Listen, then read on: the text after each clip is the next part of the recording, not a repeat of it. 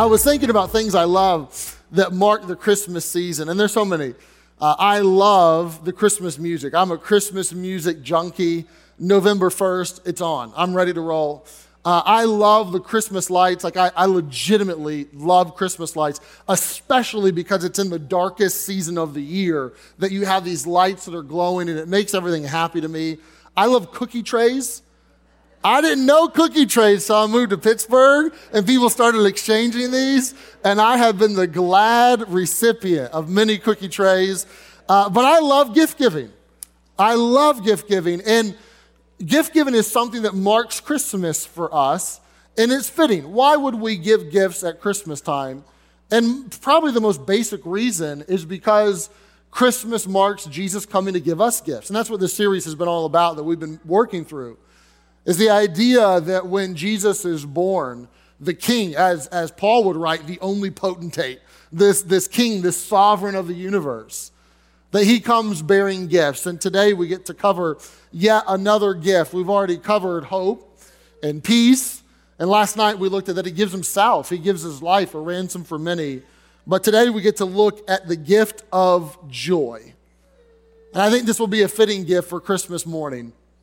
You know, you don't always like the gifts that you're given. I don't know if you know this. Sometimes you're given something and you don't want it, right? Sometimes it's as simple as like a subpoena or an eviction notice, and like, I got it, but I didn't want it. Sometimes you're given, though, the cold shoulder. You're given things you don't want, right?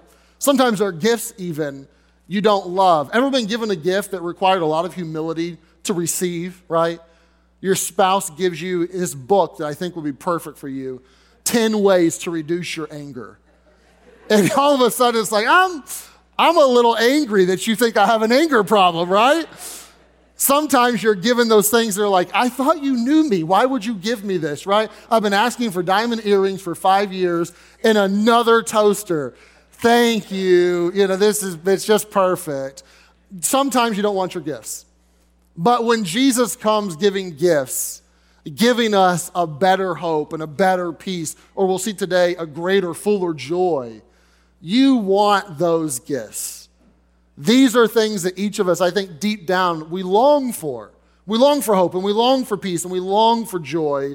And I want us to use John 15 as our launch pad today. So let's look at verse 11. One verse, simple verse. These things have I spoken unto you, that my joy might remain in you and that your joy might be full. Now, we're going to hang our thoughts on, on three uh, little phrases this morning. There's a Savior's joy in this verse, there's a steady joy in this verse, and there's a superior joy in this verse. And I want you to understand it. So, first of all, notice that there is a Savior's joy. Right in the middle of the verse, Jesus says, I've spoken that my joy might remain in you. Now, he's going to get to your joy in a minute. But he says, I have my joy to give to you. And I want you to know the basic thesis for this sermon is that you cannot have great joy or full joy apart from Jesus, apart from his joy. That if you really want the gift of joy, then you need it to go through the Lord Jesus Christ. And we just sang this this morning. We opened up with joy to the world. The Lord has come, right? Our second song we sing, God Rest You Merry Gentlemen, has this refrain over and over tidings of comfort and joy. What, is, what are those songs trying to communicate? That in the birth of Jesus, there was a special joy that was given to the world. And this is absolutely said in Luke chapter number two. Janelle read it beautifully earlier. That the angel comes and says, Fear not, for behold, I bring you good tidings of great joy, which shall be to all people. Why good tidings of great joy? For unto you is born this day in the city of David a Savior, which is Christ the Lord. Great joy is part and parcel of Jesus. Now, some of you are thinkers, and I can read your mind. And you think to yourself, well, Pastor, I think you can have joy apart from Jesus. You know, Pastor, I know some people that they don't believe in Jesus at all, they're atheists. My aunt's an atheist, and she's, she's a pretty joyful person. She's pretty happy.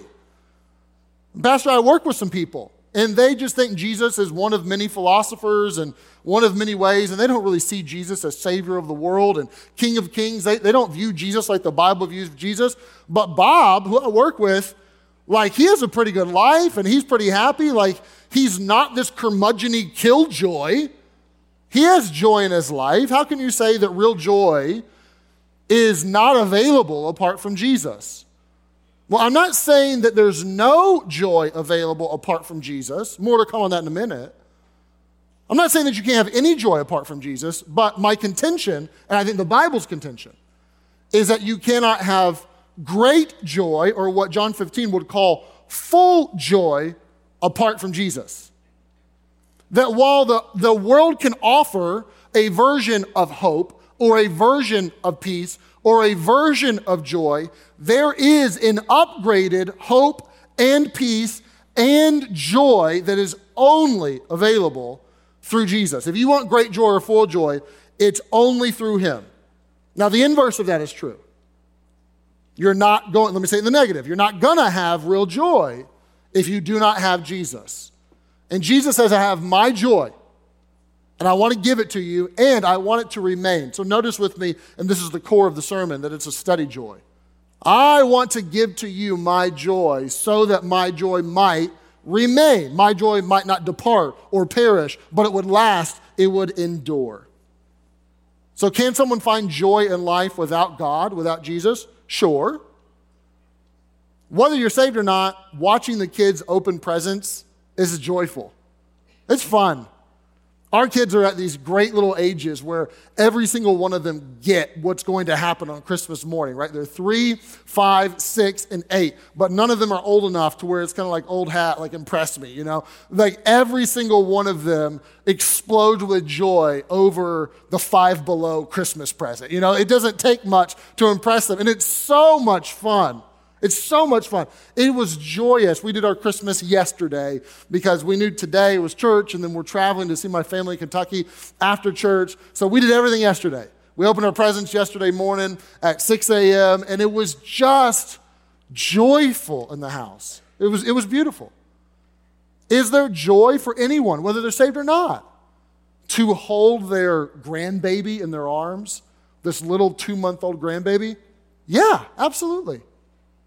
Is there joy in love or in weddings where we sing or we dance? Or, oh, yes, all those things can be joyous no matter who you are.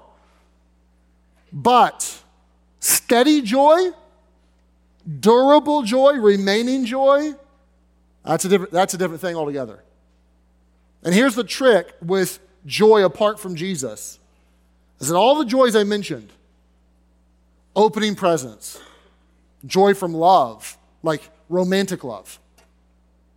You having success at work and some measure of joy coming from that. All of it's fickle. All of it is not very durable. And you can lose it in a heartbeat. Because while it's fun to do that with the kids, there could be a scenario where sickness comes or death comes and the next year isn't as joyful.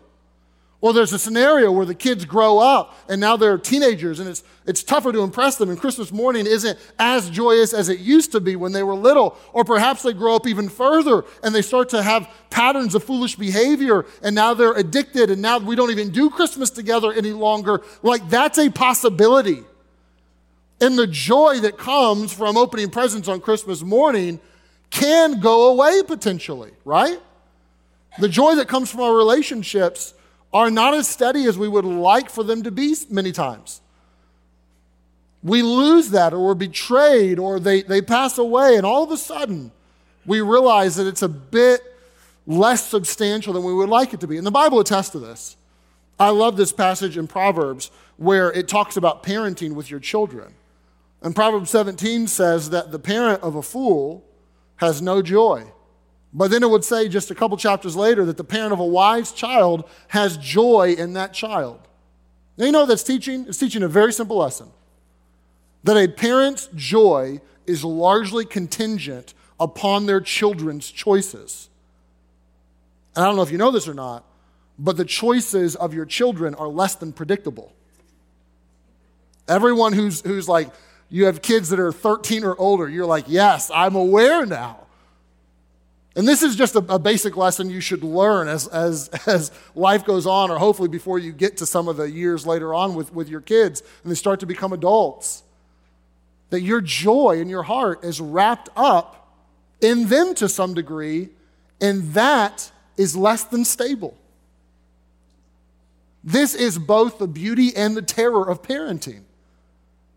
The beauty is that you could be going through a really tough time, but if your child is making wise choices and you see them flourishing, that there's this deep joy that can come even in the toughest moments from that. But the terror is that you could have everything in order in your life, but if your children are making unwise, foolish choices, then your joy is sucked out of you very easily because of them, right? Human joy is fickle. And I could illustrate that to you over and over and over again. As a matter of fact, Greek philosophers caught on to this uh, even before Jesus was born. The Greek philosophers began to recognize that, you know what, the way that, that people are getting joy, it doesn't work. You get it, but then it's gone. And you're just, you're grasping at the shadows all the time. You're constantly chasing it. And sometimes you get it, but then you, you, you have it by the tail and it runs away on you again. And they begin to say, you know what? The hedonists who say take joy in pleasure, who take joy in comfort, the pleasure goes and the comfort goes. And the people that say take joy in success, well, there's a problem. The success may fade, or worse yet, the success may never come. The people say put your joy in your family, family could fall apart. So the Greek philosophers tried to upgrade it, especially the Stoics. And they began to say, you know what? Do not put your joy in anything other than self. Because your virtue and your character is the only thing that you can really control. And that's how they govern their lives. Don't find joy in other stuff, in pleasure and family and success. Find joy in your own virtue, in you.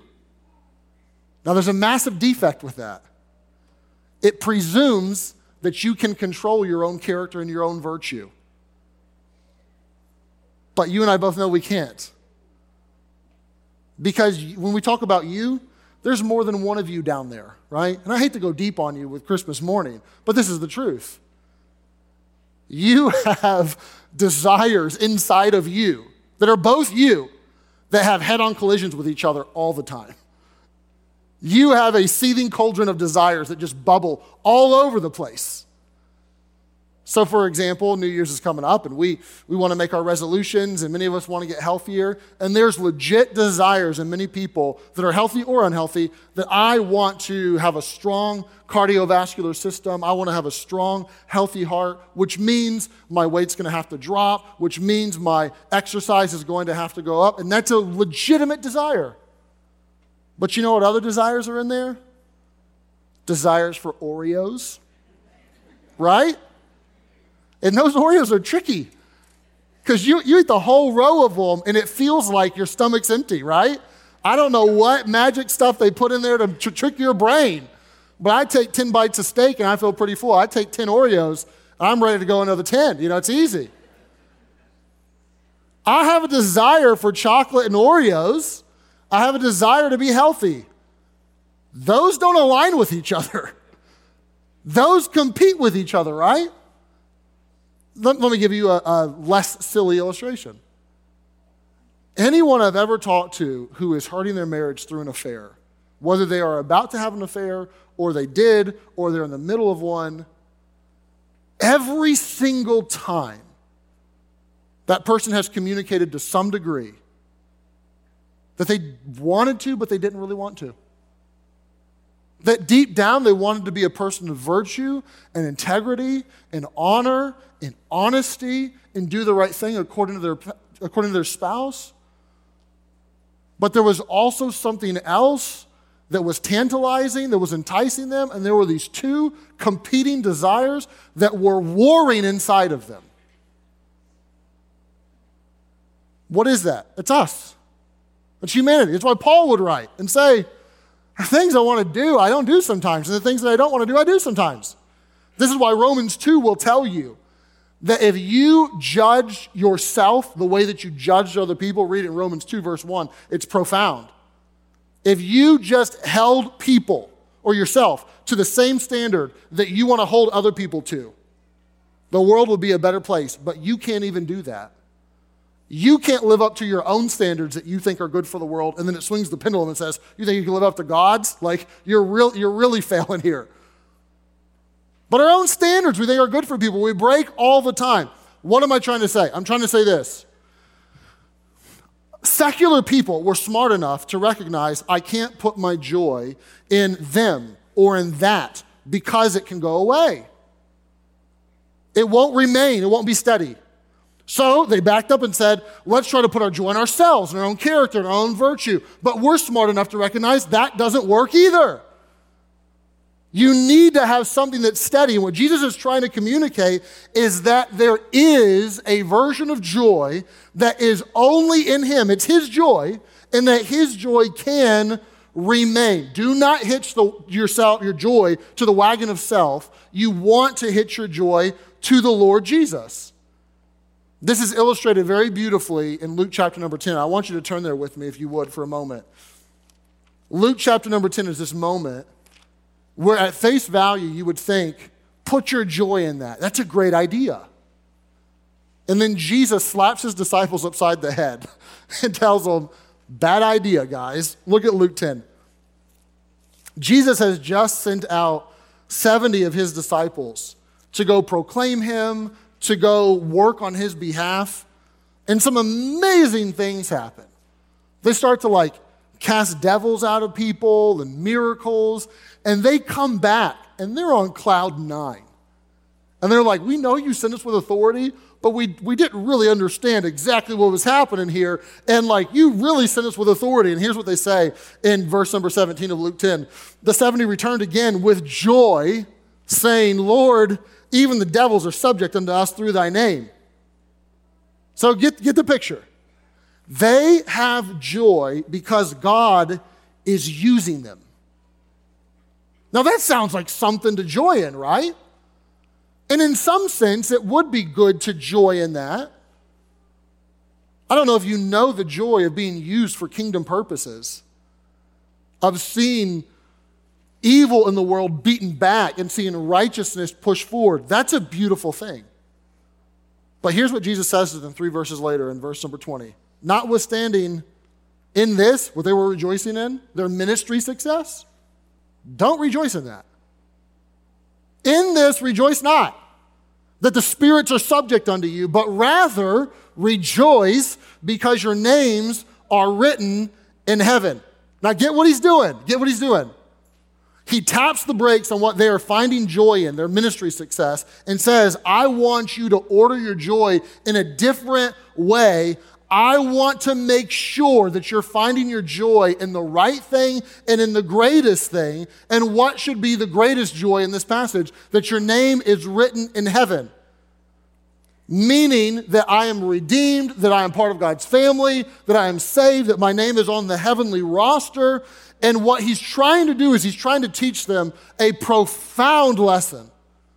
One of those things they're joining in is not stable, and one of them is. Ministry success is unstable. And if you read the New Testament, you find that sometimes they stomp scorpions and sometimes they're eaten by lions. That sometimes they, they say the devils are subject to us and they're cast out of people, and other times they're like, Jesus, we don't know what to do. We're getting, we're getting beat up here. And he's like, This kind doesn't come by prayer and fasting, actually, guys. You need to upgrade this a minute. And the ministry success is not nearly as stable as one would like it to be, but he says there is something else that is stable and sturdy and consistent that you can bank on and it will not change. Your name is written in heaven. Find your joy there. And he does his best to anchor them off in a practical way to a, a joyous foundation that is not going to crumble from out from underneath of them.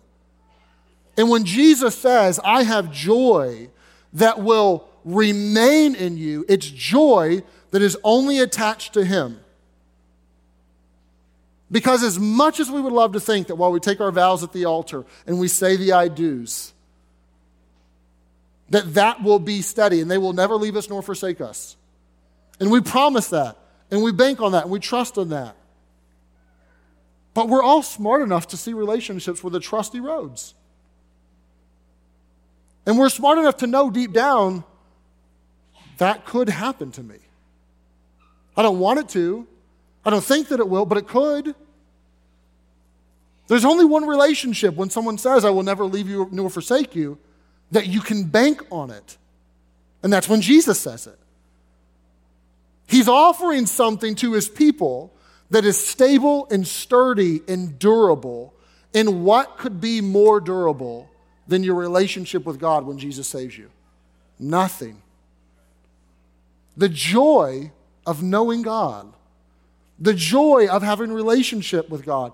The joy to know that He's your Father and that you're His dear child. The joy to know that your name is written in heaven. The joy to know that He pursued you and brought you into His family and that you're dear to Him. The joy not from your utility to God or your usefulness for God, but your joy from your relationship with God. That is something that is far more durable than them or that or your own character. This is why it's so important that we recognize that salvation is not attached to our works and our effort and our merit. If my salvation is attached to my effort and I can have it and lose it and have it and lose it and, and I have to earn and I have to do better and I have to work and I have to be baptized and I have to do all this stuff, if it's married to that, how can I ever find real joy there? It's contingent on me, and I'm fickle. It's not contingent upon Jesus. But when you understand the meta theme of the gospel, that salvation is through Jesus and his effort and his merit, which is secure, and it's not your resume, but it's a referral system, it's him. Then you can have something that's secure. Then you can joy in something that is consistent. And when that happens, and you understand that, the core of the gospel message, that you can joy in Jesus and your relationship with Him, then all of a sudden you start to understand that you can have a full joy. And that's what He says. He says, I, I want to leave you my joy, it'll remain in you. Why? So that your joy might be full. And I love the, the word picture. The word picture is that we're going through life with our joy tank half full on empty sometimes, just needing to refill back and forth, but He's offering something that can fill us up and something that will not change or go away a steady, superior joy. Joni Eareckson Tada is a young lady. I mentioned her a couple months back in a sermon in First John. And she was paralyzed as a teenager. She dove into this water that was shallower than she had anticipated, and she broke her back and was paralyzed from that day forward. Joni is, is still alive. She's, uh, she's getting up in years, and her health continues to not get better, but to get worse. And I've heard her speak on a, on a handful of occasions in recent years, and she's one of the most joyous people that you'll ever listen to. I mean, the way she writes and the way she speaks is just, uh, it's convicting and amazing all at the same time.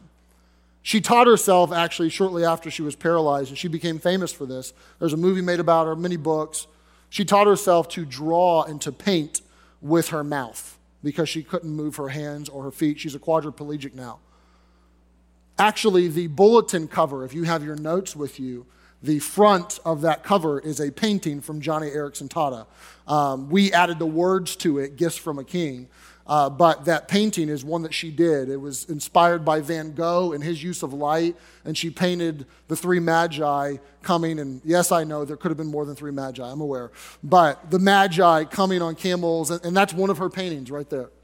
Joni is someone who talks often about how she's learned to joy in Jesus. I want to read just a really brief quote for you from one of her books. This book is called A Place of Healing, and I love the, the subtitle wrestling with the mysteries of suffering, pain, and God's sovereignty. And she just writes very honestly I'm wrestling with, like, why would a sovereign, loving God bring pain and suffering to my life in an immense way? And here's what she says She says that Jesus has chosen not to heal me, but to hold me. And the more intense the pain, the closer his embrace. I don't want to recognize what she's saying. She's saying, My health stinks. And I want to be healed. Like, I do not like this. But I'm learning that there's something deeper than that. And that's Jesus being close. That's, that's his embrace.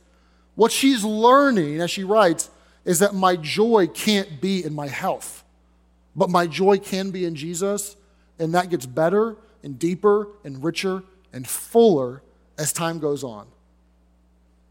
And Joni is someone who has learned to take the truth and the promises and the salvation of Jesus and make them what I would call the background music of her life. You ever been somewhere where they, where they play background music? I especially like sporting events where, they, where the, the, uh, the people can choose their own music. I don't know if you've ever been to a baseball game, and the pitcher who takes the mound gets to choose his song right as the background music to put him in the right frame of mind. And the, and the pitchers, if you go to an athletic game, they never come out to like Ave Maria, right? It's never silent night to get them in the, in the, in the zone to, uh, to, to throw the ball. Like, I've been to a lot of basketball games and Celine Dion's My Heart Will Go On has never been a warm up song, right? You pick a song to kind of put you in the right frame of mind. But there's this, there's this idea that all of our lives should have background music playing, and that as we take the mound of life, there should be something that puts us in the right frame of reference. And the idea is that the background music should be what Jesus gave to his disciples. Jesus says it should be me. It should be salvation. It should be that your name is written in heaven. Like, make that what runs on a loop and secures you and frames your reference. Don't make it something different. And I know many Christians who have in the background of their life playing something far less than Jesus and his promises. The background music for many Christians is music of woundedness, or brokenness or pain or anger, and it doesn't serve you well. But you can, if you want to, stop and reflect and meditate and ponder and take your joy away from things that are fleeting. And when they're there and they're good, okay, enjoy the kids. Enjoy your marriage. I'm not saying don't enjoy your marriage. Enjoy the success if you're earning well at work. But don't make that the fundamental place that you find your joy. For me as a pastor, I'm guilty of migrating my joy over to ministry success, oftentimes, rather than my identity in Jesus. But Jesus tells his people, I have a joy. It's my joy. And it's steady and durable. I tell you what, it's superior than what you can find on your own. Put it in me.